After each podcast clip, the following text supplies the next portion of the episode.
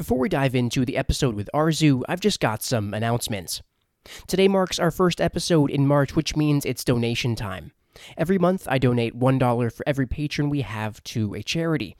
By the time I'm recording the intro, we have 12 dazzling patrons, which means I'm donating $12 to the Sunflower of Peace. Recently, Russia launched a totally unjustified and abhorrent invasion into Ukraine. Sunflower of Peace is currently providing backpacks to Ukrainian soldiers, citizens, and volunteers designed for groups of 5 to 10 people, which include a variety of first aid supplies. If you'd like to donate or find out more, you can do so through the link to their fundraising page on Facebook in the episode description.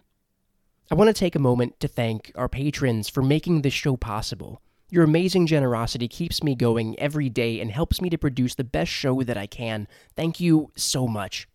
I want to give a special thanks to our patron at the Lethal tier, Simon. If anyone wants to join our Patreon and get access to bonus audio, bloopers, a bonus show, and more, you can do so for as little as $3 a month at patreon.com slash outer rim reads. I've also got an update on our new merch.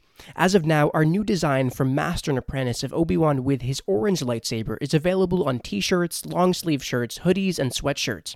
There are different backdrops for the design as well, with backgrounds of blue, red, and green. If you use the code YOUNGWAN20, that's Y O U N G W A N 20, just the number, you can save 20% off your purchase. Again, that's YOUNGWAN20 for 20% off your purchase. Now for our search your reading segment. Last episode's question was At multiple points in the episode, we saw the Jedi do whatever it took to accomplish their mission, even if it meant being willing to lay down their life for others. Which of these moments stood out to you the most, and why? On Discord, Doug wrote, I think Bell stepping up to defend against the second Nihil strafe run is my pick. Unlike Porter or Loden or Te'Ami, he's not at all certain in that moment. He doesn't think he can do what his master just did, but he's ready to do it anyway because it has to be done. Thanks for the response, Doug. I 100% agree, and Bell has another great moment in this episode, too. Now let's get into the end of part two of Light of the Jedi.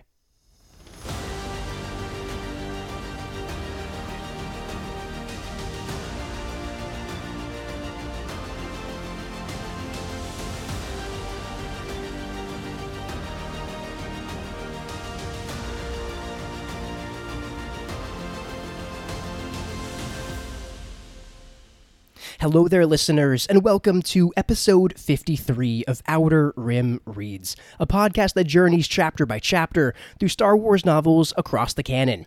My name is Andrew Geha, and I'm your host along this journey. In today's episode, we'll be finishing up part 2 of Light of the Jedi, covering chapters 33, 34, 35, and the interlude, and I'm joined by the host of the Space Waffles podcast, Arzu Amin. Arzu, how are you doing today? Thanks for being on the show. I'm doing good. I'm I'm excited to be here. As I was telling you before we recorded, I'm scared that I won't be able to stay spoiler free, but I will do my best. if it makes you feel any better, uh, all of the guests this season, I think all but maybe all but one have read the book before, and they have all done a fantastic job. So I've got full confidence in you. I think it's I think it's going to be great. We've got some great chapters, but uh, I I think it should be a really good discussion with within the text that we've got. As we were saying off air, some some reading comp, right? Yeah, like a reading comp exercise. exactly.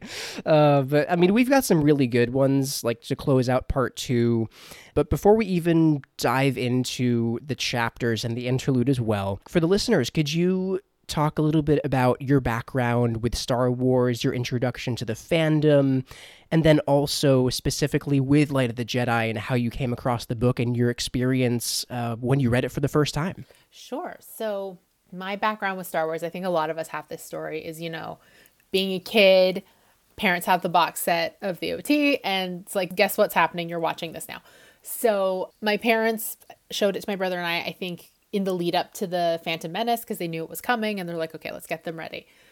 So I liked the OT. I was like, this is cool. There's a princess. I'm on board. And then Phantom Menace comes out and I'm like, there's a queen. And she's got pretty dresses. And like me being eight years old, I was like, this is everything. I had the paper dolls. I was like, yes, I'm all about this. And then that plus then Obi-Wan Kenobi just becoming my favorite character coming out of this. Like Ewan McGregor's take on it. I'm like Alec Guinness who? It's Ewan McGregor. So I was all about this through the prequels, just the movies, not anything really beyond that. And then it kind of eased off after that and became a comfort watch. And then The Force Awakens get announced gets announced. And you know, right as I'm starting grad school, so I am stressed out. I'm like, okay, we're going back into Star Wars because first of all, it's always been there, kind of back of my mind. I'm like, now there's new stuff. Let's do it. So dive into the sequels and I'm like, yes, I'm all about this life. Like Rey becomes a number one character for me. Deep dive into the fandom, particularly following The Last Jedi, because I've said this before. I lost an argument with somebody about The Last Jedi, and I'm like, never again will I lose an argument about Star Wars. so I'm like, out of pure spite, in the need to prepare myself, I decided that's it. I'm reading all the books, all of the canon stuff. Wow. And that's when it went from like, I enjoy this to sort of a deeper fandom involvement. So rewatching slash watching all of the animation and kind of kind of getting into all that. So then moving into Light of the Jedi then when they announced this huge publishing initiative and it's all book focused and like also comic book focused, which I'm not a huge reader of, but I have been reading these ones. I'm like, yes, okay, because it's totally removed from the movies. It's not dependent on it. It's not like pulling a little bit from this, a little bit from that. It's totally standing on its own. I wasn't 100% sure of it when the concept art came out because I'm like, this looks like so many characters and I'm not going to be able to keep them all straight and none of this is going to make any sense. And then Light of the Jedi came out. It's like, yeah, you have all of these names, but then it very quickly streamlines into like 10 to 12 people that you really need to follow. And I'm like, okay, I'm sold. And immediately just very invested in the High Republic after that. That was a long rant. I mean, I have to wonder. In some ways, it feels like we started out with a lot of names, and then a lot of people died, and so we well, were left yeah. with of it's like, oh, this person's important, and then two minutes later, it's like, oh no, never mind. Oh, two words later, oh, oh, I guess not. like I think it was chapter two or something. The the guy who really wanted to ask out that waitress, uh, and I'm like, oh, I hope he gets to. Poor Marvin, I think Marvin oh Getter God. from um, that. Don't don't bring me back to that. I'm sorry. I live I live with the, the, pain of him and the one who was reading romance novels on her iPad when she was supposed to be working, which just felt very personal because that's what I do. So those two in particular are like the hardest losses in this book for me. That's when Light of the Jedi became personal to you. After that, after they took those two characters from you, you're like, all right, like that's it. the High Republic the, is the gloves are off, Charles. I do have to ask also, uh, just because it seems like a lot stemmed from the lost argument, the the Last Jedi, the lost argument that uh, that kind of spurred your kind of quest to consume all of the canon material. What was the argument about that kind of like began it all? That the movie made no sense. Did you? Which I was arguing that it you... does, and the person I was arguing with said no, it doesn't. And I'm like, but there's precedent for every single thing you're saying doesn't make sense. I'm sure there's precedent for this. And and then, you know, he was like, no, blah, blah, blah, like this. And if you think about it, like it was, it was typical, like, I didn't like it, therefore it doesn't make sense. Uh, yeah, classic. Yeah. and I'm like, but like the Holdo maneuver, there's precedent for, and this there's precedent for, and that there's precedent for. So I'm like, well, I need to be better prepared in case this comes up again. And to me, losing the argument means I didn't convince him he didn't convince me it doesn't make sense. I still think it does. But I didn't make my point. so I'm like, this isn't gonna like next time if somebody wants to like back me into that argument again, I can throw the book at them literally, and then they will be forced to admit that the only reason it doesn't make sense, quote unquote, is because they didn't like it which is fine, but it's not the same argument. Now everything makes more sense because when when you said that you lost the argument of the movie making sense, I started to be like, wait, it doesn't make sense. I thought it does. No, it do- it absolutely does make sense. I just lost I lost the conversation, I should say, because sure. I didn't convince him that I was right. Well, in that respect, I'm glad that you lost the argument because look where you are now. you, Honestly, you... I think it wound up working out for the best. you win. You you won the long game, the I end the game. So you won the stuff. Thank you for joining this episode. We'll see you. Oh, that is is absolutely fantastic, and and that now sets a new goal of mine to one day consume all of or as much of the canon as I possibly can. But I'm glad to have you on to to chat about this book, these chapters, to close out this part of what's been a phenomenal ride. Uh, it's really been a fantastic book that I wish I could have blown through uh, at my own leisure, but alas, uh, I am spoiler in free. But of your restraint, I should say. me too, right? Uh, but we've got some good ones ahead of us. I can give my summary for chapter 33, and then we can talk about this kind of conference, I guess, with the Chancellor. Aboard the Third Horizon, Avar Kriss attends a meeting with the rest of the Emergence's task force, including Chancellor Soh, to assess everything they've learned about the Legacy Run's fate. As they watch the footage salvaged from the Legacy Run's flight recorder, they are able to confirm the Nihil's direct involvement in the Great Disaster. Chancellor Soh asks how this is even possible, as a Nihil ship flew across the Legacy Run's hyperspace lane. Marlowe and Velis San Tekka assure her that it should be impossible, but Avar and Elzar Mann both sense they're hiding something. Much to Senator Noor's increased exasperation and frustration, Chancellor Soh decides to maintain her Outer Rim lane closure upon learning the Nihil might have some secret understanding about hyperspace. Ultimately, the Chancellor orders Admiral Kronara to gather a fleet to hunt down the Nihil and bring every last one of them to justice. This chapter and the next one and the next, but I guess especially 33 and 34 paired together, to me, it, I really sense kind of the climactic moment of the book is mm-hmm. like is nigh, it is upon us, and it's really being set up here what did you think about chapter 33? It wasn't entirely long. I mean, neither of the chapters that we've got today really are, but they're still packed. What did you think about chapter 33? I remember thinking the first time it completely changed my perception of hyperspace as a whole. Because I, I guess it does make sense that it is a singular path that you travel, but I kind of thought no matter where you are, I guess you can just jump to hyperspace. But they earlier they talked about hyperspace lanes, but like it is a literal lane. It's like a shipping lane. And I don't think I realized that fully until this chapter and that like cutting across it like the Nihil ship does is supposed to be impossible.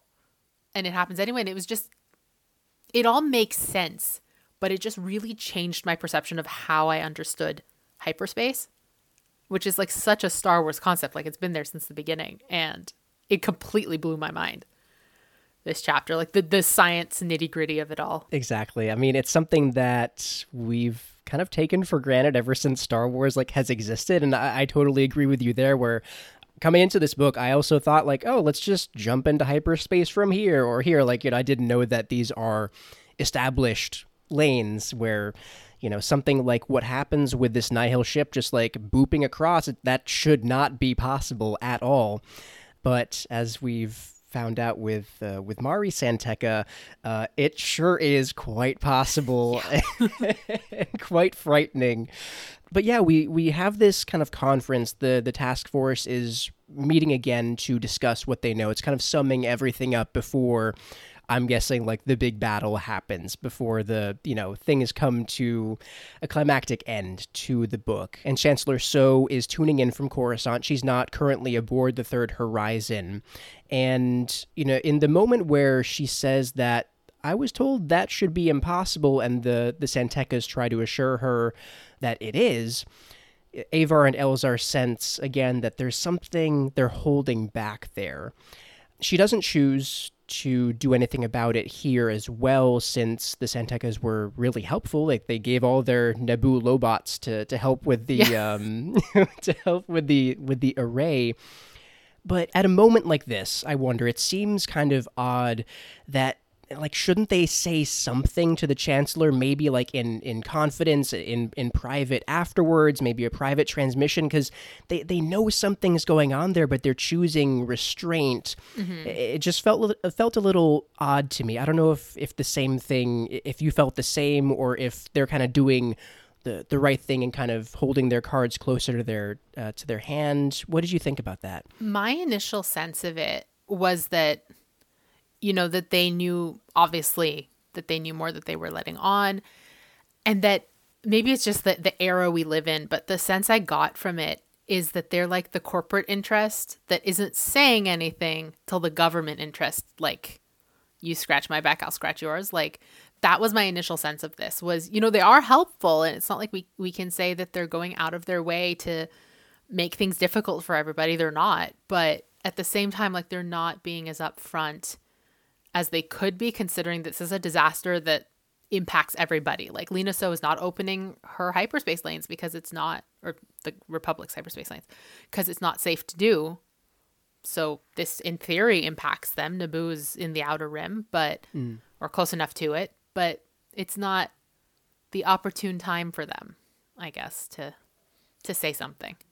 I mean, and and that like if they did knowing what we know with with their sister Mari, if they did kind of let up their their game and, and tell them, hey, by the way, our sister's actually helping the Nihil and she's able to do this and this and this, you know, that like they would in some ways they would lose credibility mm-hmm. as well just because you know they're known to be these well-to-do renowned hyperspace uh, i guess initially prospectors but now they kind of run the business almost and so that might damage their interests and credibility as well and it's it's a really sticky situation now that I think of it. I mean, that's a fair assessment too for them to have just because, you know, if you say that hey, Mari San Tekka is working with the Nihil and she's like she is family, if I were Lina Soh, I'd be like so how much do you know? Because you don't know where that begins. So yeah, I can I can see sort of from their perspective why they wouldn't want to say anything because then not only do they compromise their involvement here, they co-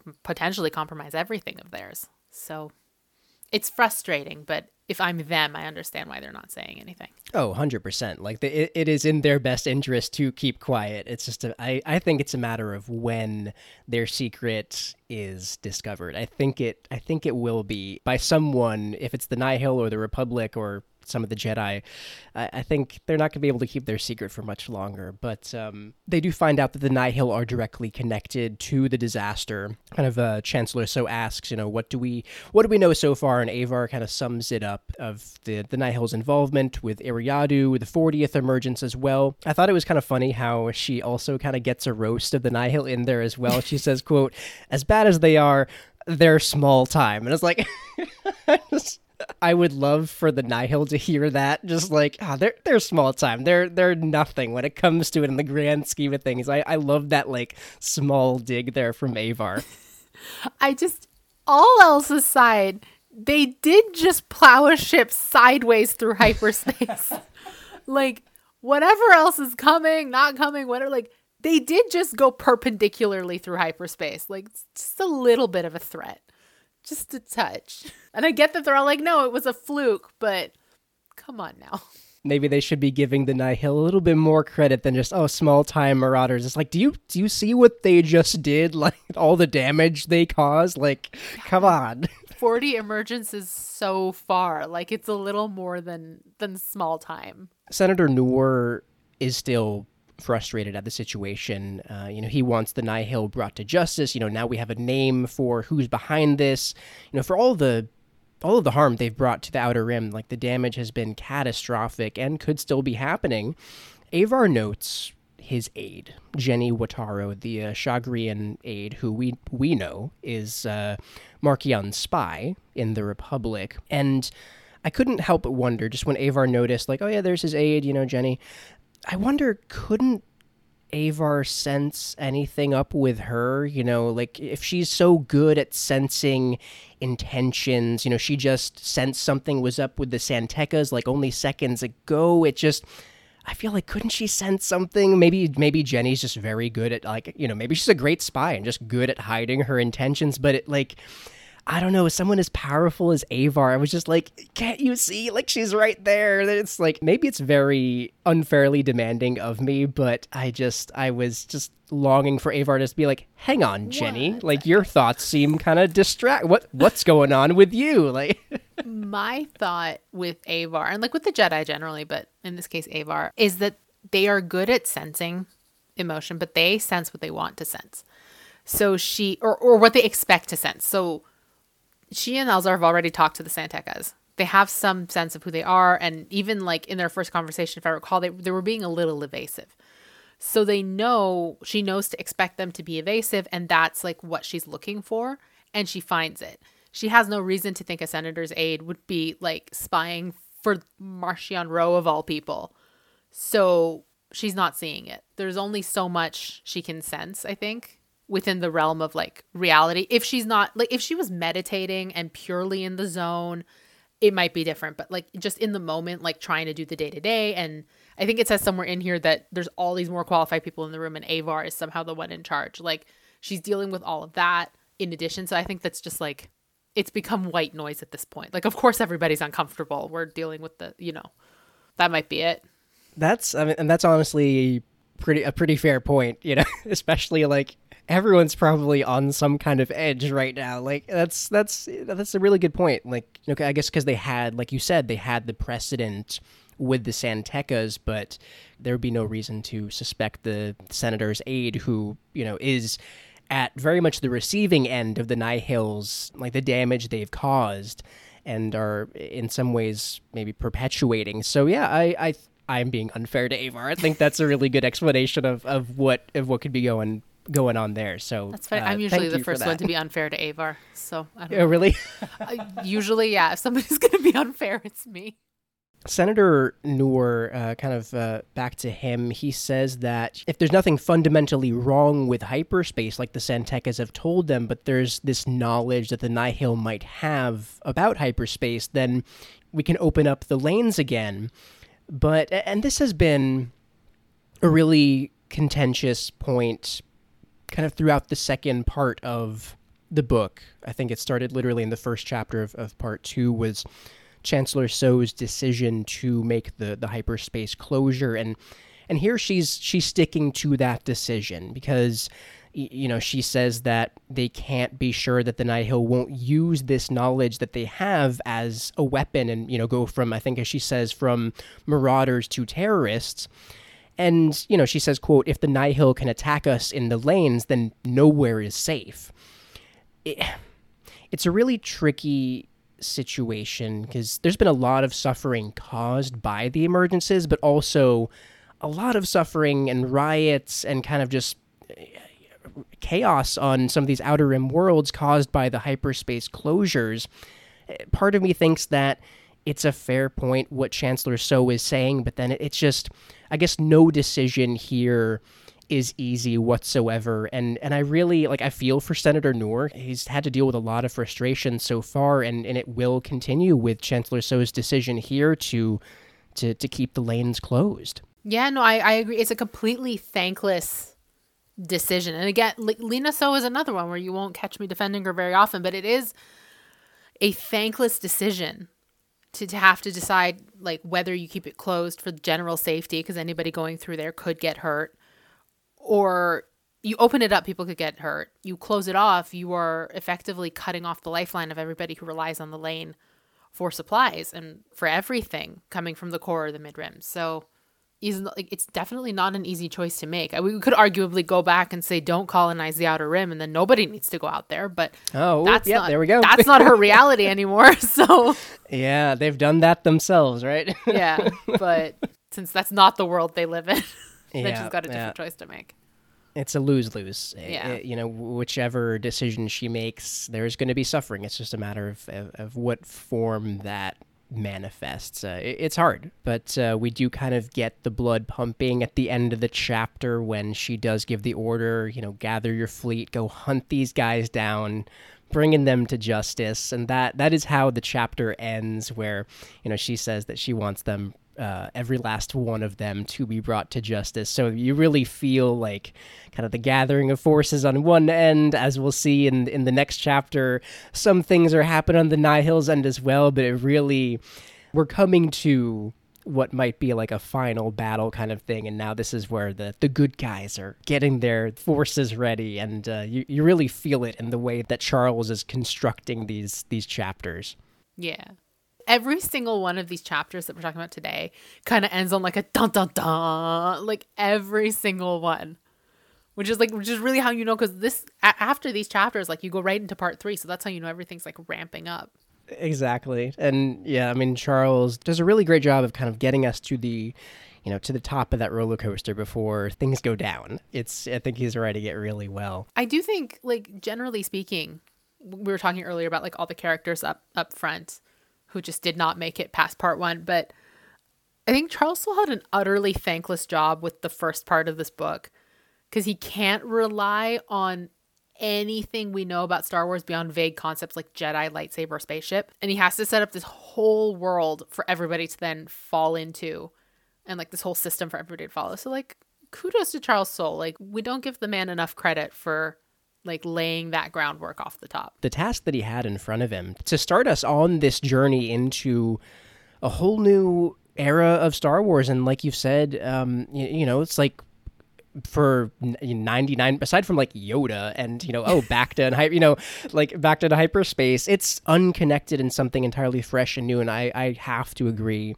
the way that he's set up this vast ensemble of characters and and there was a lot of you know a lot of the plot lines are in many different places and now it's kind of all starting to narrow a little bit and and kind of people ending up in the same space. I think the way that he's written this the way that he has begun this journey for us like you say kudos to Charles Soule. He deserves every last kudo. it's it's a tough read the first time, like because it is so much and it's so new. But this is like one of the books that really rewards a reread because you've read it once already, especially if you've like read beyond this and you come back to it, then it all feels a lot more a lot more streamlined right off the top because you sort of you're in that world now, you know what to expect. So so yeah. I mean, I, I might have to take a, a, little bit of a hiatus before I eventually reread this because uh, it's a lot of takes a lot of emotional energy to get yes. through part one. Plus, you have to read everything else. Exactly, and I plan on it. as soon as recording is done for this season, I will just try to catch up as much as I can. You uh, have till October which... before it starts again, so you have lots of time. Oh, so I've got plenty of time. Oh, that's the best news I've heard all day. there you go. I can give my summary for chapter 34, and we can see what's going on with the Nihil and Marchion Ro. Let's do it. In the Great Hall of the Nihil, Marchion Ro gathers with Pan Eyta, Lourna Dee, and Kassav. He reflects on the disappointing current state of the Nihil and inwardly vows to begin a new chapter there and then. Marchion reveals that, according to his spy, the Republic has secured the flight recorder and tied the Nihil to the Legacy Run's demise. The three Tempest runners debate what to do given the likelihood of the Republic hunting them down. Kassav repeatedly opts to run away from the matter, and Marchion takes his chance. He violently subdues Kassav, leaving the Tempest Runner at his mercy as Lourna and Pan watch on, shocked. Marchion proposes they get the flight recorder back, sending both Lourna and Kassav out on separate missions to make up for their mistakes. A new moment for the Nihil was upon them. Literally, the first words of this chapter were this is the moment, the new beginning. So there is no way that I could read that and, and not know that something big was going to happen. I kind of figured that Marchion would have like the beef with between or among him and the Tempest Runners would come to some kind of fruition, especially with Kassav, because those two have, have butted heads a few times in this book. I did not see the way in which that would go down. I think my jaw literally dropped in the moment that it did go down. What were your thoughts on chapter 34 and this new moment, this new beginning for the Nihil and for Marchion? Okay, so here's the thing. I I am what is called in our community a Marchion Ho, Marchion Ho, Marchion Ho. So from day one, from the, his first appearance in the book, uh, well, actually from the concept art, I was like, he is an angsty boy with a mask who has a bad relationship with his dad. This is Kylo Ren all it's over Kylo again, Ren. and I'm all about this. and then he shows up in the book and just can do no wrong in my eyes. He's scary and I like it. So this chapter was just a culmination of that like it's not just that he's scary because he thinks he's scary. He's like, oh, he is genuinely scary. He's got these adults shaking. I know he's an adult too, but like I get the sense that they're all older than him. And in the audiobook, he sounds very young too. But I'm like, he's got all of them shaking. And that's very sexy of him. I'm sorry, I made this very inappropriate, but You're not wrong. like, yeah. So that was my take on chapter 34, and it's was it was hot. Like, it was hot. Like it is. everything he does, like cutting off Kassav's hand or half of his hand, dropping him to the ground, and like stepping on his chest and threatening him. I'm like, yes, you're doing amazing, sweetie. it was just it was so out of nowhere and like honestly i mean from what i have read in this book you know one of his biggest i don't know about issues to deal with but something that he was his back was up against is that these tempest runners have like you know a thousand tempests i guess uh yeah because they they run yeah, yeah, they followers. yeah, they've got like, you know, a thousand followers each, and like they've got the muscle of the Nihil. And so, you know, I thought that the way that he would kind of assert his dominance over them would be kind of like a political mashing, you know, like kind of pulling some strings here and there, not literally breaking Kassav's nose, cutting off half his hand, like just like putting, like, and Kassav is a tough guy, like putting him totally at his mercy. And I don't know, my respect somewhat grudging, but also just like, wow. Uh, my respect for Marchion Ro kind of shot through the roof in this chapter. And, you know, like you had mentioned, you know, now we can see that he can very much kind of back up the business that he means with some with some action. It was um you know, I guess I'm I'm not only sweating because I'm wearing a fleece right now, but like, you know, it's But also, but also I think it's always a good sign in a villain, generally speaking, when you have a sense of what they're about and what they want, and then, you know, as you're getting towards the climax of the story, they do something that just kind of makes you go, whoa. Like, even they exceeded what you expected of them. I think that's always a really good sign. And I think this is the moment that Marchion does that in this book, is this chapter here where, you know, you've seen him up till now, and he's kind of like, he's operating in the shadows, but like he's kind of nice to Mari and like what's he about? And then he does this and you're just like, whoa. He's crazy, but it looks good on him. Like but it looks good. yeah, I obviously more happened in this chapter than just him being sexy, but it's it's, a big part of it. I'm in the same boat here. It, the the way that he goes about it is just like I mean you the only thing that you can say is whoa. It's just like I don't think anyone could have seen the way I think just the way that it happened. He is now in his element and he feels strongly about about what he has to do and and why he has to do it. It's no light decision for him to kind of take this drastic move and as we'll talk about it is a very kind of game changing move for the Nihil that he is taken uh, that, or that he is taking.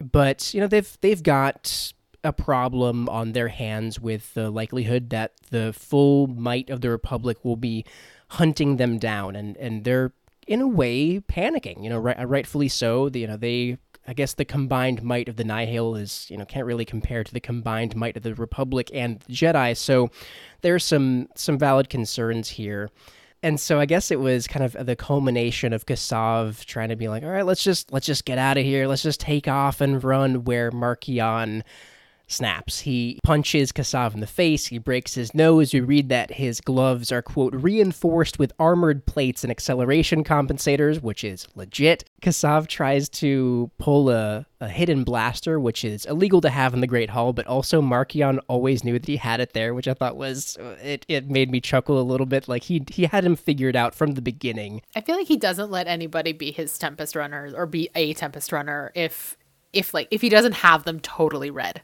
Because if you've got somebody unpredictable in like the highest office in your organization, like you need to know exactly what kind of person they are so that they don't pull a stunt like this and whip out a illegal blaster in the middle of the Great Hall. Yeah, that I mean that's a really good point, and and I think from what we read in this chapter, the way that he kind of handles the situation, kind of the the fallout or the the aftermath of what he's doing here to Kassav, he knows them like the back of his hand. They're like an open book that he's just like flipping through. He knows exactly which kind of strings to pull for them. He does have them figured out, but that's a really good point that like that's the only way mm-hmm. that things could kind of progress for Marchion is if he had them, you know, that he bided his time and had them figured out to a T. That's a really good point. To like kind of solidify the control that he has, even if it's not kind of an outward control of the Nihil, but on his own terms to to know them well enough to kind of suspect or anticipate anything, which he does fantastically in this chapter. I think the way that he does kind of take out half of Kassav's hand is uh, is cool as hell. Like he, I think he from a, a sheath in his wrist, he has pretty much like ninja stars, like vibro stars that he just like chucks and just like cuts off half the hand and like part of the blaster and then he you know throws Kasav in a pool of his own blood and like like you said he just places his his boot on his chest and there's a quote here that I'll read and and then open the floor to you to kind of just I don't know, just, just gush about it. exactly, uh, exactly. He says to Kassav, "quote," and I guess he says to all of them here, but you know, especially to Kassav. I am the eye of the Nihil, as was my father before me.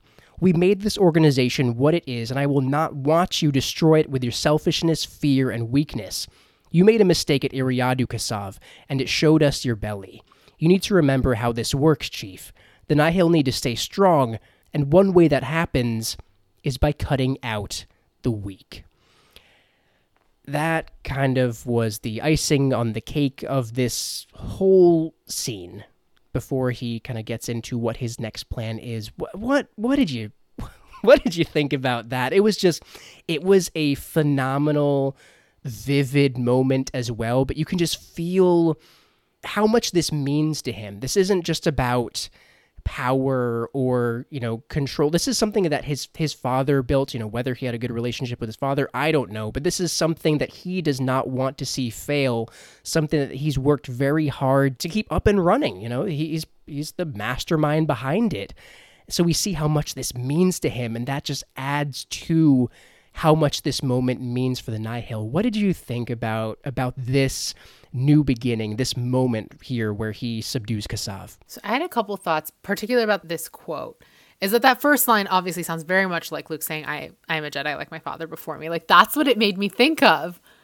It's like poetry; it rhymes, but oh my god, like, but you know, obviously. Marchion Ro and Luke Skywalker are two very different people. But that said, for all that they are very different people in their approach, it is clear through this speech that means and motive and the way they go about things, like mode of operation aside, it's clear how much this means to him. Not just the cause, but the organization too. I call it an organization. They're absolutely chaotic, but you know what I mean. It's clear that the Nihil mean very much, like they mean a lot to Marchion because of his father, because of what they represent. So rather than, not rather than, sorry, much like Luke, he does put a lot of his faith and his meaning in this group. Except, unlike Luke, who has a very tenuous grasp of what Jedi means beyond the spiritual, like, Marchion is like, this is how it's gonna be. If you're not with me, you're against me. Like, I'm gonna cut you out.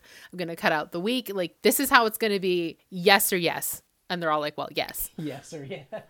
Because what else are they going to say? I don't know. It's a chilling moment, but it's like, it's good. It really gets to the heart of who I think he is and who I came out of this book thinking he was. I also just love kind of the comparison and also the the contrast between him and Luke. Uh, but all, I hadn't thought of the parallel nature of the quotes there. But you're right. I think this kind of and I I just thought of this now. I think earlier in the season, the thing that he feared or was wary of the most of the Jedi was their order, was their togetherness, their unison, that foundation. And I figured like maybe he wants to see the same thing with the Nihil. And I think this confirms it that uh, before he takes this step, he is thinking like, we don't have any unity. We're not together. Like this, it can't work the way that it is. So, you know, uh, like you had mentioned like before he's kind of worked in the shadows a bit you know kind of left the heavy lifting up front to the tempest runners. But when we see like they are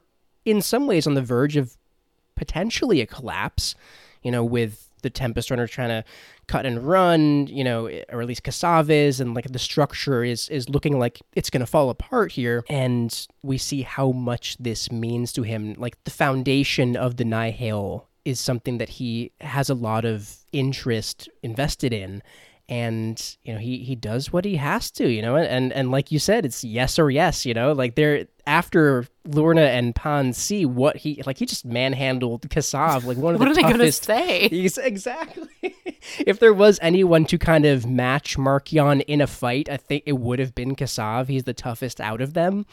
But then just seeing how he just kind of threw him around like a rag doll. Like I'm just so impressed with the mind behind Marchion, his kind of the manipulative side of him. It's also very troubling just in the way that he deals with with Mari, even if he is in some ways like friendlier to her, but also torturing her as well. Like we Mm-hmm. It's- see the yeah, it's he's he's complicated. he's complicated. he needs but it hug. makes for yeah he, ne- needs that would solve everything if he just if he just got a hug you know? It's it's i think just like seeing him being able to back up his plans with physical action here it kind of just like the puzzle became complete from the way that he has like a political mind you know like with the organization of the Nihil his plans he has the resources with the paths and now he can also hold his own and more in a fight it's frightening for what this could mean and probably will mean for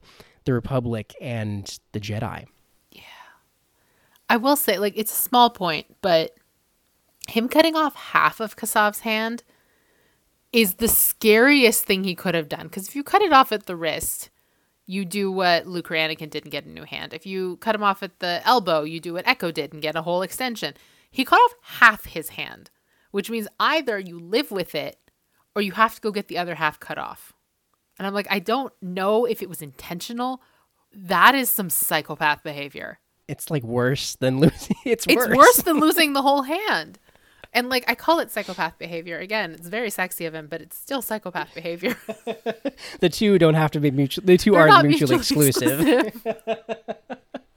it can be hot and also disturbing yeah, which I think it distills Marchion Ro perfectly. Absolutely. I, I can only agree after reading this. I think the the moment kind of this big moment for the Nihil culminates in a really fascinating interaction that the chapter kind of ends on because he is giving kind of these missions to Kassav and Lourna. He's basically saying, We need to get this flight recorder back. You both need to make up for your mistakes. So Kassav you know my spy has told me that the footage that they got from the flight recorder it's it's incomplete. The recorder got damaged so they're sending the flight recorder to a facility to get repaired intercept them get it back. That's what you're doing. And then he's sending Lourna Dee to Elphrona to help her crew kind of finish the mission kidnapping the blythes. And then after that Pan Eyta asks if there's anything Marchion wants him to do in the meantime. And Marchion thinks that the Tempest Runners never had asked the Eye for what their next move was. It was always kind of them pitching the idea to him, kind of getting his approval for the paths. But this time, Pan Eyta was asking, okay, like, what do you want me to do? You know, and, and I think Marchion thinks to himself, quote, the dynamic had shifted. They could all feel it.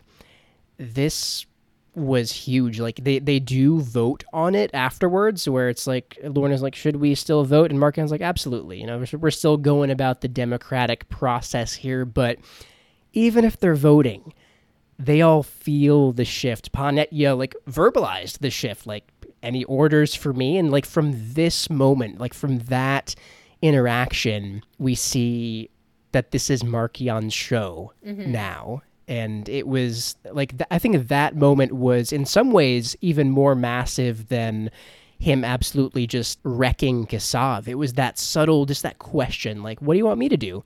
And that had never happened before, but this is Marchion's Nihil from that moment on. Yeah.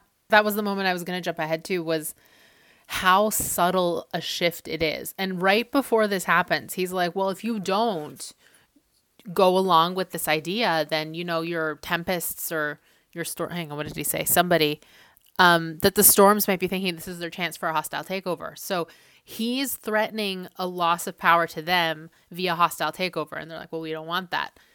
And then ten seconds later, he effectively strips some of their power away by just giving them orders that they agree to follow. And you know, Lourna, I think, is the first one to agree Yeah, so Lourna nodded, and after a moment, so did Kassav. So Lourna's the first one to agree because she sees, I think, that that she has lost some of her standing, but also knows that to say anything about it is just going to make it worse. So she's just retaining what she's got, and she just goes with it.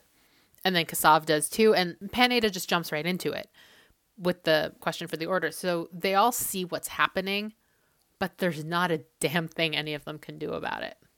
And I think that's like again, the beautiful villainy of Marchion Ro is he threatens them with one thing and then does the complete opposite to achieve the same result. He has leverage on all of them as of this moment because it is like I think one of Pan Eyta's clouds that flew the ship that cut across the legacy run. You know, and, and we know what happened on Eriadu with Kassav. Lourna Dee failed with the 40th emergence. So all of them have done something wrong. And I think you know, kind of harkening back to you saying that he knows each of them, like he knows which strings to pull for each of them, like he's got them under wraps. It's it's all on display in the kind of the conversation after, kind of his his monologue after, where he's like you said he's saying like there could be a hostile takeover you could lose your power you also look weak and humiliated to your tempests you know eh, eh, he's saying that you can also if you with this plan, there's still plunder to be earned. There's still kind of glory to be had. So, and I think at some point he's saying like all of this with a smile on his face to them, like you can you can be heroes to them, right? And and he just the the different faces that he takes on in this chapter in in this moment it's it's fantastic to read and it's ter- it's fantastically terrifying and terrifyingly fantastic to read It's it's terrifying, but like in a good way because this is not a blustery villain. This is like I joke a lot outside of this that Marchion's keeping the Nihil together with duct tape and wishes, but like not really. This is a guy who's got them all read, like we said. He knows exactly what they need to like a big encouraging smile because that's what they need right now. Whereas like 10 seconds ago it was a display of force because that's what Kassav needed to see. So his mind is working at like one and a half speed to keep just ahead of them every single time and like he will change tack as he goes even like in his vote to keep Kassav around after the failure at Eriadu, because I think Pan Eyta and Lourna were like, let's space him, like throw him out into the vacuum, like kill him for his failure. And Marchion was like, no, we'll, you know, voting to keep him around. And so he already had that foot already kind of on Kassav's chest from that moment on, and we're seeing just all of this leverage come to fruition here, and, and he knows them all like the back of his hand. And, and again, like you said, either they're with him or they're with him. There's only one outcome, and he and he knows it, which is the brilliant part of it, and very much just a new beginning for the Nihil and, and a cold ending to the chapter two when they're leaving the Great Hall and he lets them, with let being the key word, walk a few steps away before calling out to Kassav, Don't forget your hand. And I was like, Oh my god. Just like cold, like the the temperature just dropped. Like, oh my god, this guy.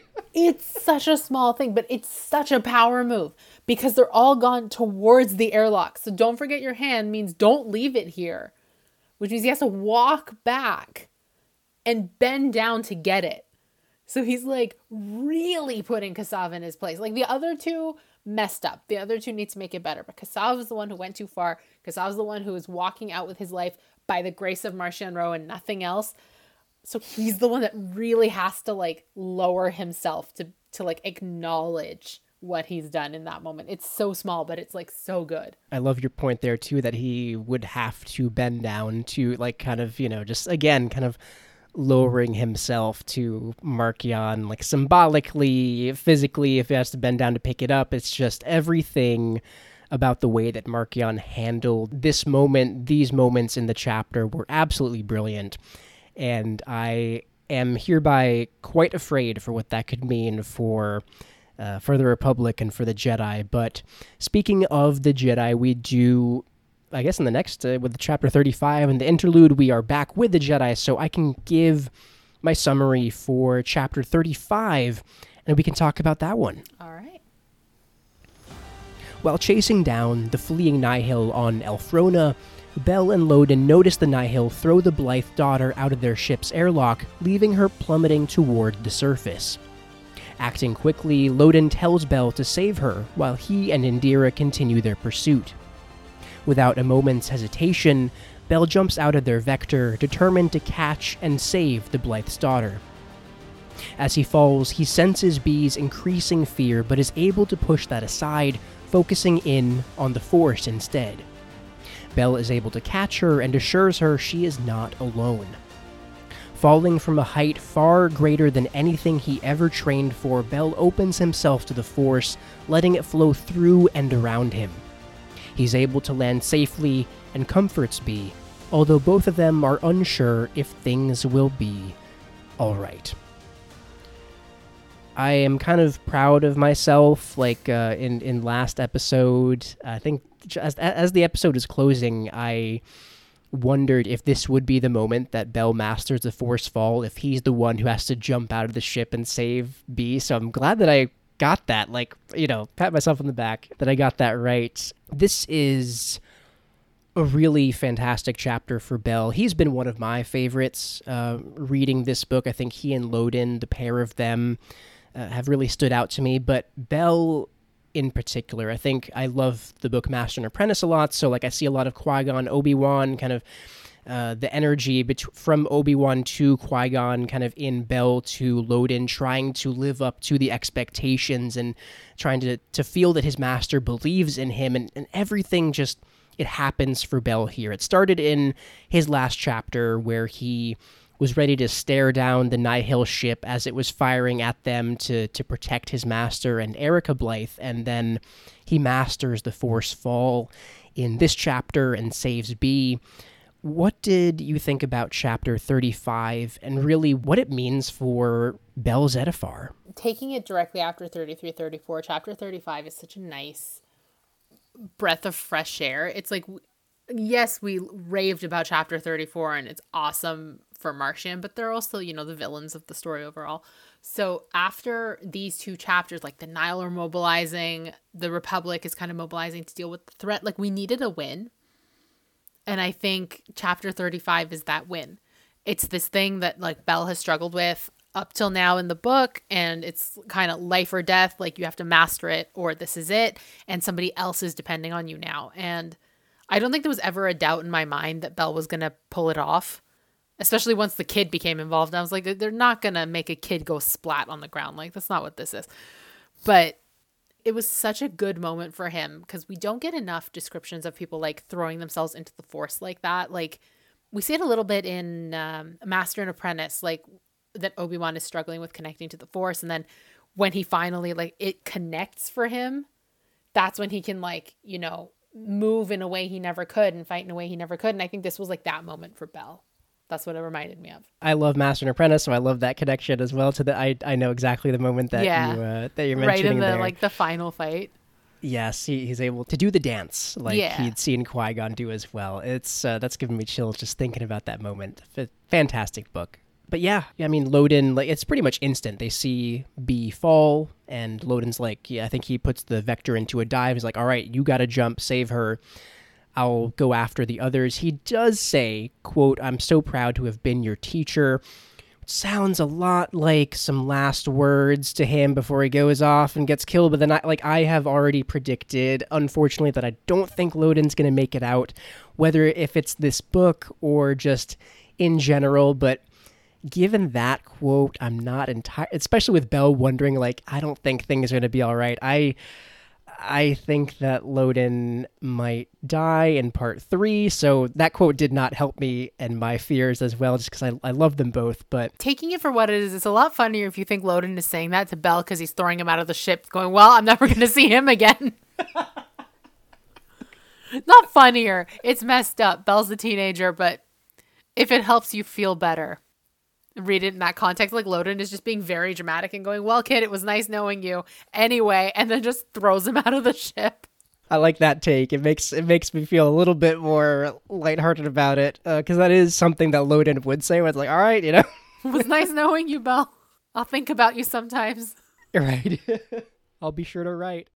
It's absolutely fantastic. Uh, one of the first things that did uh, stand out to me when he jumps out is that that's what happened. He unclips his harness and he jumps. Like there was no hesitation. There was no push from Loden, like when he pushed him off the cliff. You know, it's and that when he's falling, like he forgets about everything, like the ground, the sky, like Bee's fear, and he only focuses in on the Force. And he's come so far, especially compared to the chapter when Loden did throw him off the cliff. Like I, I feel like in a way this is like a parallel moment where he just he goes for it. He knows what he has to do. He jumps. Like there is no question, no hesitation. And also I think, you know, the stakes are pretty high when there is a little girl falling to the surface of the planet in danger. There is no time to hesitate. And uh, I just I was really proud of Bell there where he just did it. He he unclipped the harness and he jumped and that spoke like just like those few words spoke volumes of how far Bell Zettifar has come in his courage, but then also his determination to do what is necessary in in this moment. It's such a like little happy bubble of a chapter because it's it is ostensibly Bell saving a kid, but it's really about Bell and his connection with the Force and sort of finally bringing what he knows of the force and what he feels of the force together with the lessons that Loden's been trying to teach him just in this book. Like, I don't think this book was the first time Loden's thrown him off of something, but, you know, as far as we know. So, you know, being a Jedi, not about saving oneself, it's about saving others. Like, it's really him connecting with the lesson, this lesson, and all of the lessons I think that they've been teaching him throughout his life. So it's just such a good moment for this character. I mean, uh, and I think you you had mentioned like one of the quotes that stood out to me in the chapter as well, which is like him understanding and kind of coming to terms with what it means to be a Jedi, which I think is is is really fantastic. Um, just the way that you know when he's falling, opening himself to the Force, and he thinks of you know instead of kind of thinking the danger that he's in now, you know, plummeting to the Earth as well. Like he thinks of Bee and and how because I think this is after he he catches her uh, and kind of reassures her that she's not alone. He's thinking that it's unfair for a kid to have to be in this situation. Like, yes, absolutely. Like you're right. But I think there's this quote that I'll I'll read here from what Bell is is thinking in this moment. The wind was not his enemy, nor gravity itself. They were both part of the force just as he was, just as the child was. If he fought them, he was fighting himself. He should not try to fight, he should try to understand. Bell Zettifar relaxed. And what you had mentioned, being a Jedi was not about saving oneself, it was about saving others. I was just blown away by by this and it's such a huge moment where he thinks not of his own fear of the situation that he's in, but he thinks about what him being a Jedi, him being able to wield the Force means for those around him, and and, and saving others. It, it, was it was selfless realization, and it, and it just it puts a stamp on this huge moment for him realizing what all of this training all of these experiences have have meant for him and and who he's supposed to be and I, I think in this moment in this chapter alone. He has grown into the shoes that have that Loden is kind of like placed there for him, and I'm just I'm so proud of Bell in in this chapter. I think it's a nice contrast too to make to like Avar and Elzar that we see two chapters ago, because they're like the adults of the order. They're a master and a knight respectively, and they are like worn down by their responsibility. Avar, especially, we were talking about her not being able to make that connection to the assistant and none of that. Like she is overwhelmed with her work, with what else is going on, with her position. Bell isn't there yet. Bell is still a Padawan. Bell is young enough to let himself just be open to the Force as an objective experience, as just a part of himself, rather than as a tool to be used for somebody else. It's just a natural extension of who he is. And I think like he kind of stands as like the proxy, the emblem of the Padawans of the Order. They haven't been worn down by the galaxy yet. They are sim- it's just them and the force. And that's what it is. Whereas like the adults like avar and elzar are we see it in them are, are feeling the effects of having to be responsible during a disaster like this. So yeah i think it's a good it's a good moment for bell like it's such a nice distillation of of what it is to be a padawan right now. That's i like how you extended his experience and like what he is discovering here to the Padawans of the Order. I, I really love that connection. I hadn't thought of that, and I think it's really like it's true. You know, in, in a way, they haven't been jaded by the galaxy yet. I think you've you'd also said yet. Well, the, the, a ship just blew up. Like, give, yeah. them, give them a little bit of time. It'll right. hit them. If the realization doesn't hit them, maybe an emergence might, because they're still happening. No. well, like not even not even High Republic. Like jump ahead to like the Clone Wars. The Clone Wars is always on my mind because it's just such a bad example of what to do with kids. Like Ahsoka is I mean, I love the Clone Wars, but as somebody who teaches children, this is such a bad example. Like Ahsoka is 13 years old, and the best way they can think to give her training is to send her to the front and make her a commander at 13. Like she never gets to have this pure connection with the force that Bell does because this is not the world Ahsoka grows up in, right? So it's a shame that like by the time we get to the end of the Jedi Order that they get this jaded this fast and they never get to really connect to the Force in this way. The galaxy will jade them. It's just a, a at a matter of what pace, and and we're right. I mean, there's well, the it, world it jades comes... us all, right? It's just a matter of one. Too real, too real, too real. I'm sorry, too real. no, but I mean, but Star Wars connects to our our lives, and so that is very very true. Uh, it's it's something that we all experience in different ways. And I just I appreciate that Bell is able to have this understanding, this moment uh, in the first place. Because you're right, at, at some point, like Padawans won't really have that luxury when there's a galaxy at war. Uh, it's it's a very different landscape, and so. I guess now, you know, even as as there have been plenty of terrible moments in this book, as far as disasters go, I'm glad that Bell does still have the ability to have a moment like this where he can come to that realization. It is a triumphant end to the chapter where he does he does save her, he does stick the landing, but of course the chapter has to end on kind of like a foreboding note where both Bee and Bell are like not entirely convinced that everything will be okay. So, you know, it's it's a triumphant end, but then also we're left with that doubt like what's going to happen with Indeera and Loden. I do think that your thoughts on kind of the Padawan's experience with the Force relative to kind of the Master, like Avar, Elzar, they have much bigger decisions, much like, you know, much more complex situations that they're part of in relation to kind of being a Jedi. I think your thoughts really tie in nicely to what we get in the interlude, where there are some big decisions, a grander scale of what it means to be the Jedi and the galaxy as a whole. Those conversations do happen.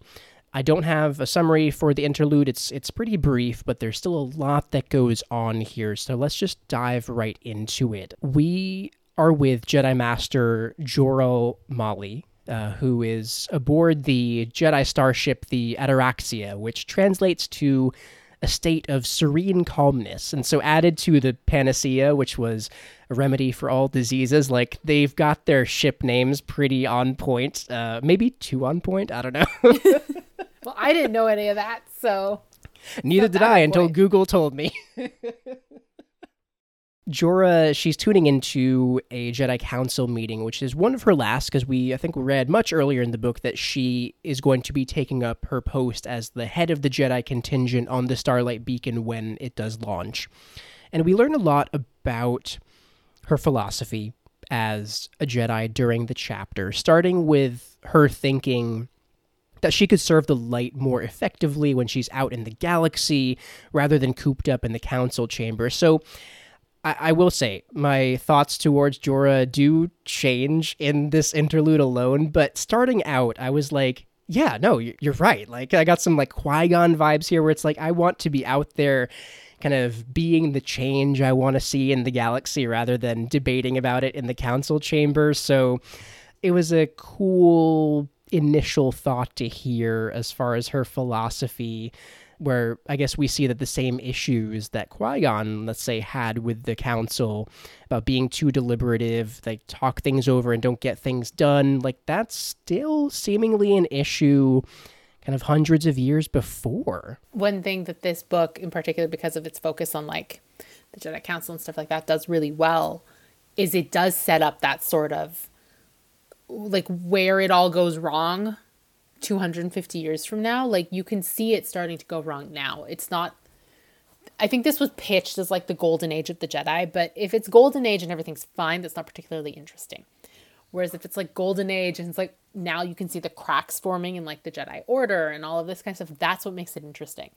And I think this is like a really good chapter. Like it's not really a full chapter, but it's like a really good moment for that.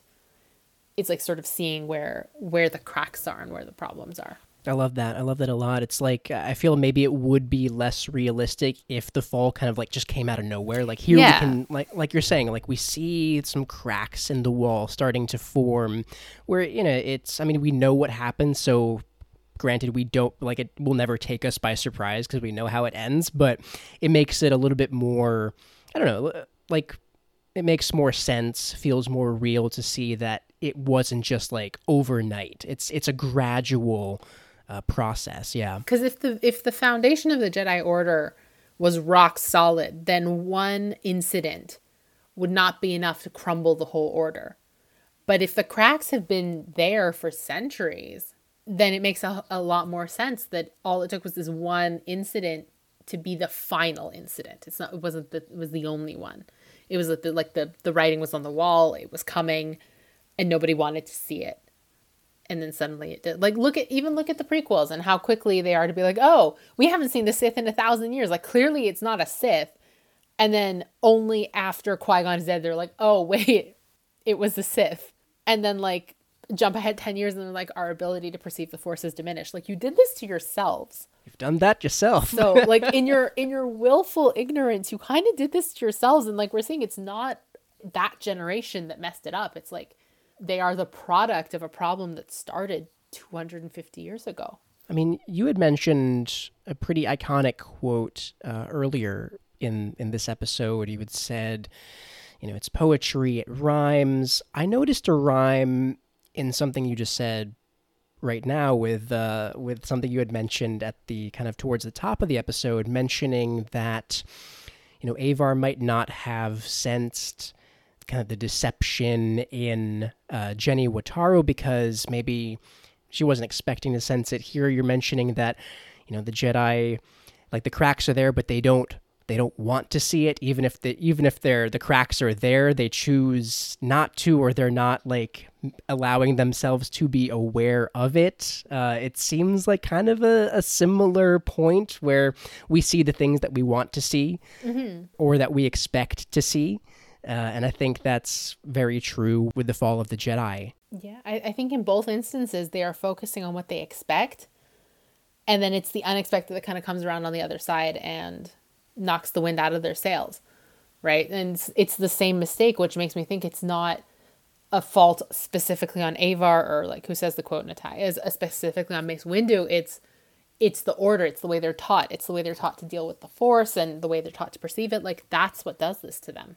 They are getting down to business discussing how the Jedi are to proceed because the Chancellor has asked them or requested them to directly help in hunting down the Nihil. So this is like the age old question, you know, what role will the Jedi play in the matters of the Republic? And here is where we kind of get a little bit of a flag for me. I'm still trying to, to determine whether it's a red flag or not, but Jora is thinking, quote, Great emphasis was placed on interpreting the will of the Force, listening for the voice of the Force, taking direction from the Force, and so on.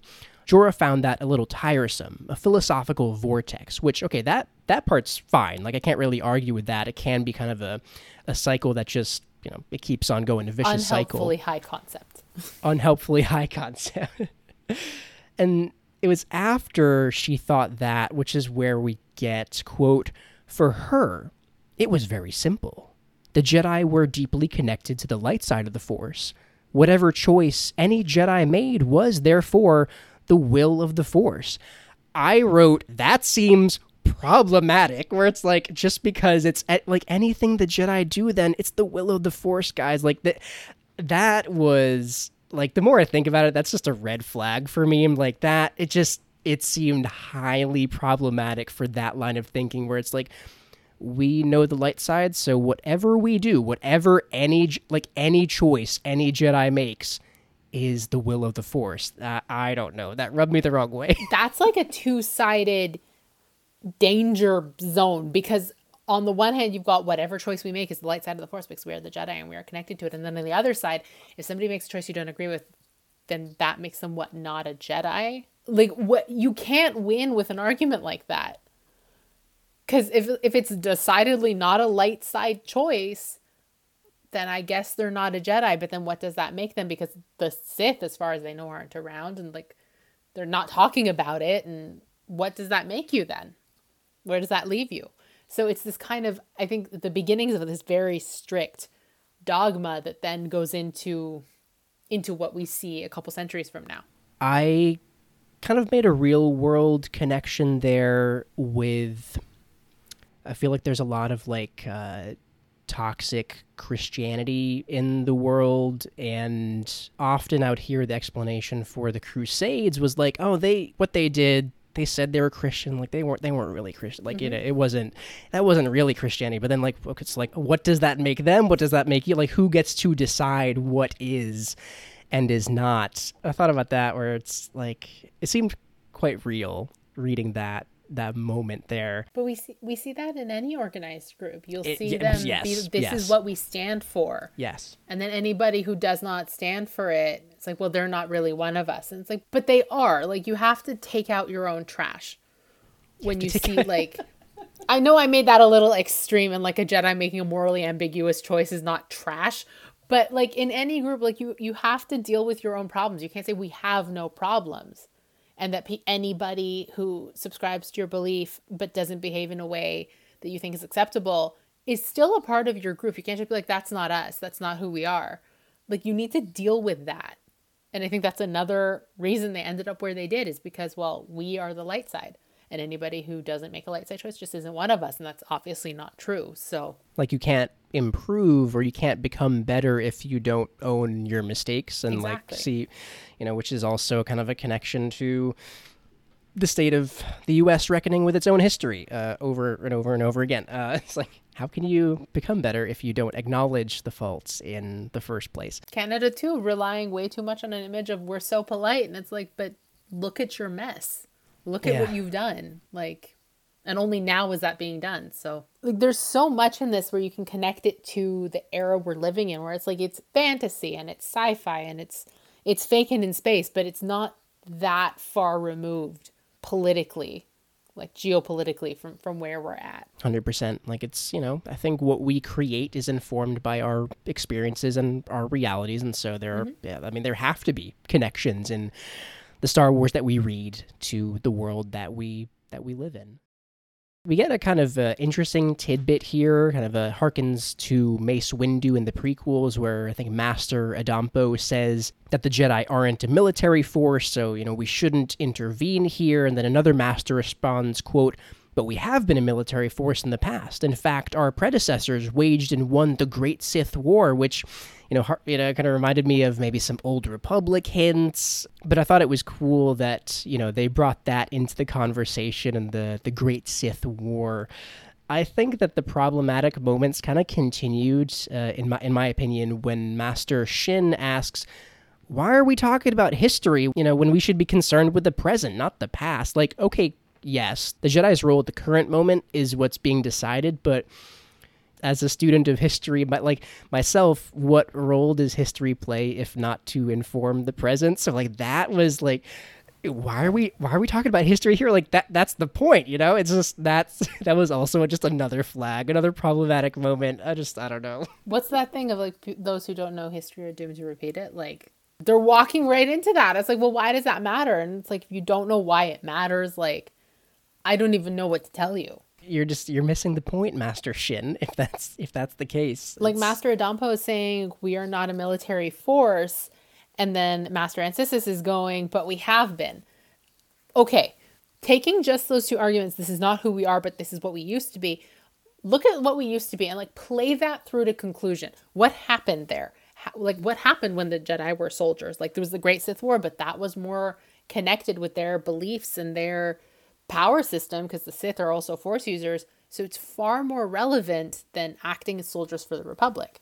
Yeah. And whatever they choose here, like, you know, Mace Windu can say we're keepers of the peace, not soldiers, all he wants, but they're already laying that groundwork for them to become the go-to protective force for the Republic in this decision because they didn't look at their own history. Yeah, that's that's a really good point where like the precedent kind of had been set, you know, like that that card had already been played, so you know, why not bring yeah. the Jedi involved into the war like it's it's already happened, so it's it's it's maybe in some ways like to be expected from what history has taught the Republic. Master uh, Yarael Poof kind of drops one of the best quotes I think I've read in a Star Wars book. I'll read it for us here uh, where I think an, another master is saying that you know we have to represent like kind of embody like peace to the to the galaxy, and Yarael Poof says, "quote Yes, but we are guardians of two ideals, are we not?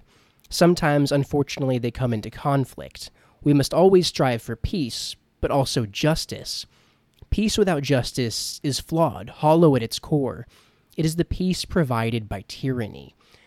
I think I just like put the book down at that point. I just like had to just bask in that where it was just that's like a beautifully crafted quote like by you know by Charles and and and his writing, but it's just it kind of just sent like sent shockwaves through me. Like that's one of the best truth bombs that Star Wars will drop. I was really really impressed with with that take from mm. Master Poof there. It's such a good point that like I don't think we consider enough because in in Star Wars not High Republic but like everything else the goal is always like peace peace. Let's just stop the fighting. But it's like okay you stop the fighting and then what? I've said it before elsewhere but Alphabet Squadron not my favorite trilogy. It's just I get have a hard time with Alexander Freed's battle math but the third book in Alphabet Squadron is so good at making this exact point that like with peacetime comes the need for justice. It comes the need for like for like redemption, for healing, for justice. Like there is a step past fighting is finished. And it sucks that it's going to take them almost 300 years to get to that point and then for it to all go wrong again, but at least the steps were put in there. And I think that's like such a good thing at the core of Star Wars, like such a good message, and I don't think it gets addressed enough. I mean, if it's it's a problem like you know, uh, after like post return, you know, in the in the days of the the New Republic, it's an issue at the heart here of the High Republic. It's it's a through line through Star Wars, and it's. Uh, I think I'd agree. It's too easily and often overlooked here, even even by a Jedi who says, you know, we, we must always kind of look for peace, but but what does that peace look like? What does that peace actually mean in practice if there if it lacks the justice that it needs to be whole and complete? It's uh, it's a great commentary of Star Wars as a whole and in in this moment as well. Ultimately, the vote is split I think one of the masters is missing, so there's 11 Jedi voting, so the vote is split 5 to 5 and Jora, you know, kind of uh, you know, it's I thought it was maybe a little bit cheesy that like it has it's a tie and she's the one to break the vote, you know, it's kind of convenient, but you know, is what it is there and and she says that in any decision she makes she asks herself, quote, Does the action I'm about to take bring more light to the galaxy?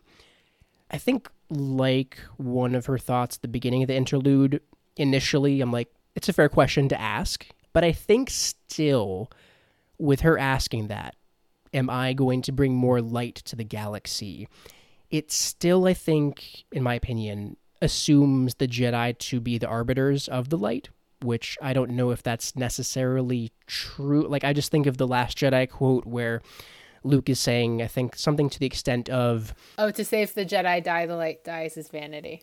Yes, exactly. And like I I thought of that here where I I you know, I guess comparatively from like the Sith, the Nihil to the Jedi, like the Jedi are more in line with the light than the others in that situation, but I think it's a big mistake to think here that the decisions necessarily bring light to the galaxy and how Jora is just very certain that that it is always a possible outcome for her to bring light to the galaxy. I just I don't think the light and the Jedi go hand in hand. Maybe they often do, but it does it's not a it's not a given or maybe it shouldn't be considered as a given in in my take.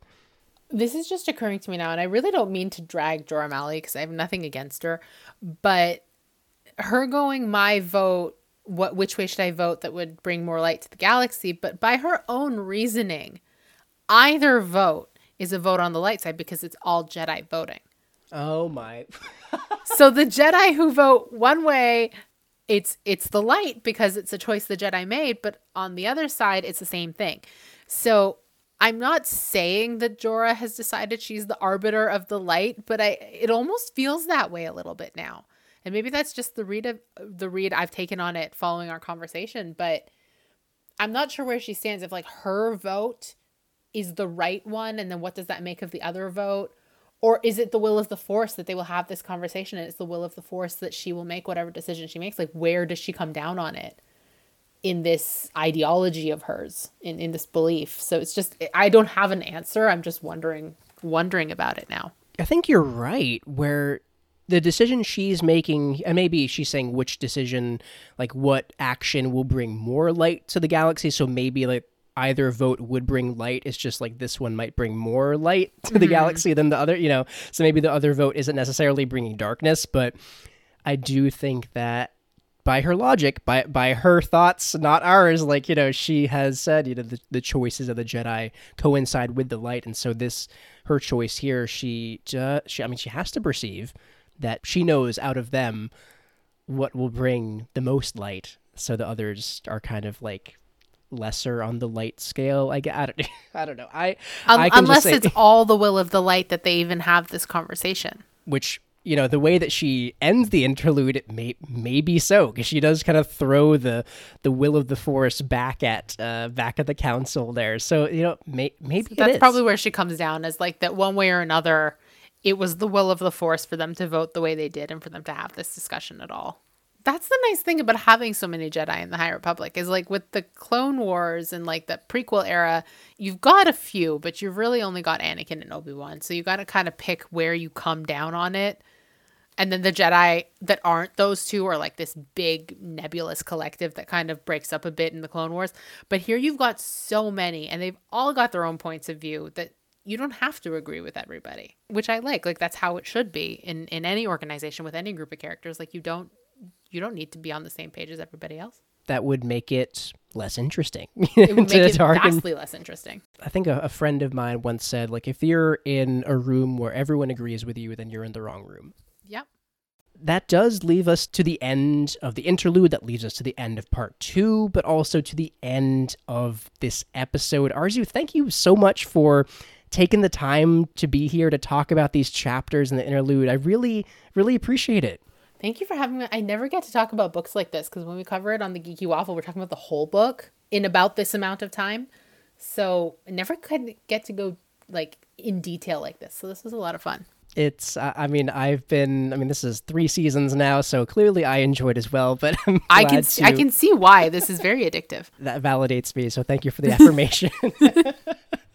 uh, but Arzu, you had mentioned the Geeky Waffle. You're the host of the Space Waffles podcast. Could you plug any work or social media or any projects that you're working on for the listeners if they wanted to find your work online?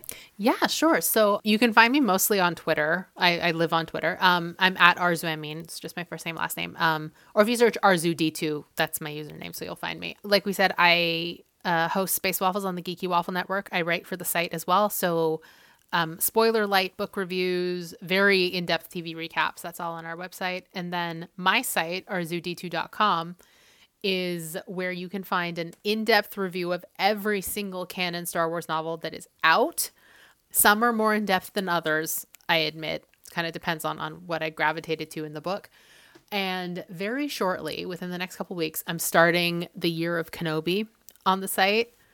I say year, we're already two months into the year, but so I am reading the Kenobi Legends novel, rereading, I've read it before, and so then reading the Jedi Academy books for the first time. Hey everyone, this is editing Andrew jumping in really quick. When we stopped recording, Arzu realized she meant to say she'll be reading and reviewing the Jedi Apprentice books for the first time, not the Jedi Academy books. Again, to clarify, she meant the Jedi Apprentice books. Now, back to Arzu. So this is was a childhood curiosity right after the Phantom Menace came out. I wanted to read these books and then we moved somewhere that didn't sell them, so I couldn't. So then now that I'm an adult with disposable income, I tracked every single one down and I'm going to read them for the first time and review them on my site. So if you want to find that, that's arzud2.com. That is quite fantastic, and maybe I'll have to see if I can lock down some copies as well to read along with your reviews. But that is absolutely amazing. The year of Kenobi is a great year indeed, and Yes. uh, It's a it's a good year to be an Obi Wan fan. oh yes, I am looking forward to that show. Uh, probably just as much as maybe not just not as much as you because you're a super Kenobi fan. You can't But- see it listening to it, but I am wearing an Obi Wan Kenobi shirt.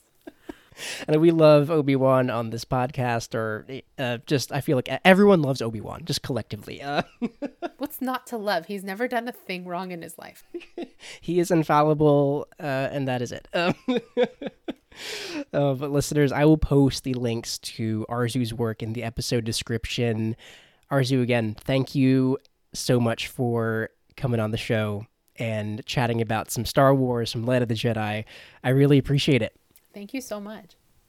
Before we close out today, instead of giving a discussion question, I'll instead be doing another Search Your Readings live stream over on Instagram to discuss part 2 of the book. So on Thursday, March 10th at 6 p.m. Eastern, I'll be live on Instagram to talk about part 2. I hope to see you all there and have a chat about the book so far. If you have any questions for me, whether about Light of the Jedi, the show, or Star Wars in general, you can send them to me on Twitter, Instagram, and Facebook, or you can send them via email to outerrimreadspod at gmail.com with the subject line Search Your Readings. Thank you so much for listening. If you'd like to follow Outer Rim Reads on social media to stay connected to the show, you can find us on Twitter, Instagram, and Facebook. If you'd like to support the show, you can do so at patreon.com slash outer rim reads. Outer Rim Reads is created by Andrew Geha, it is hosted by Andrew Geha, this episode was edited by Andrew Geha, and it is produced by Andrew Geha as well as Simon van Bakum. We'll be back in two weeks with episode 54 to kick off part 3, the final stretch of Light of the Jedi. So until then, sit back and enjoy. There's a storm coming. The Nihil versus the Republic. Grab your popcorn.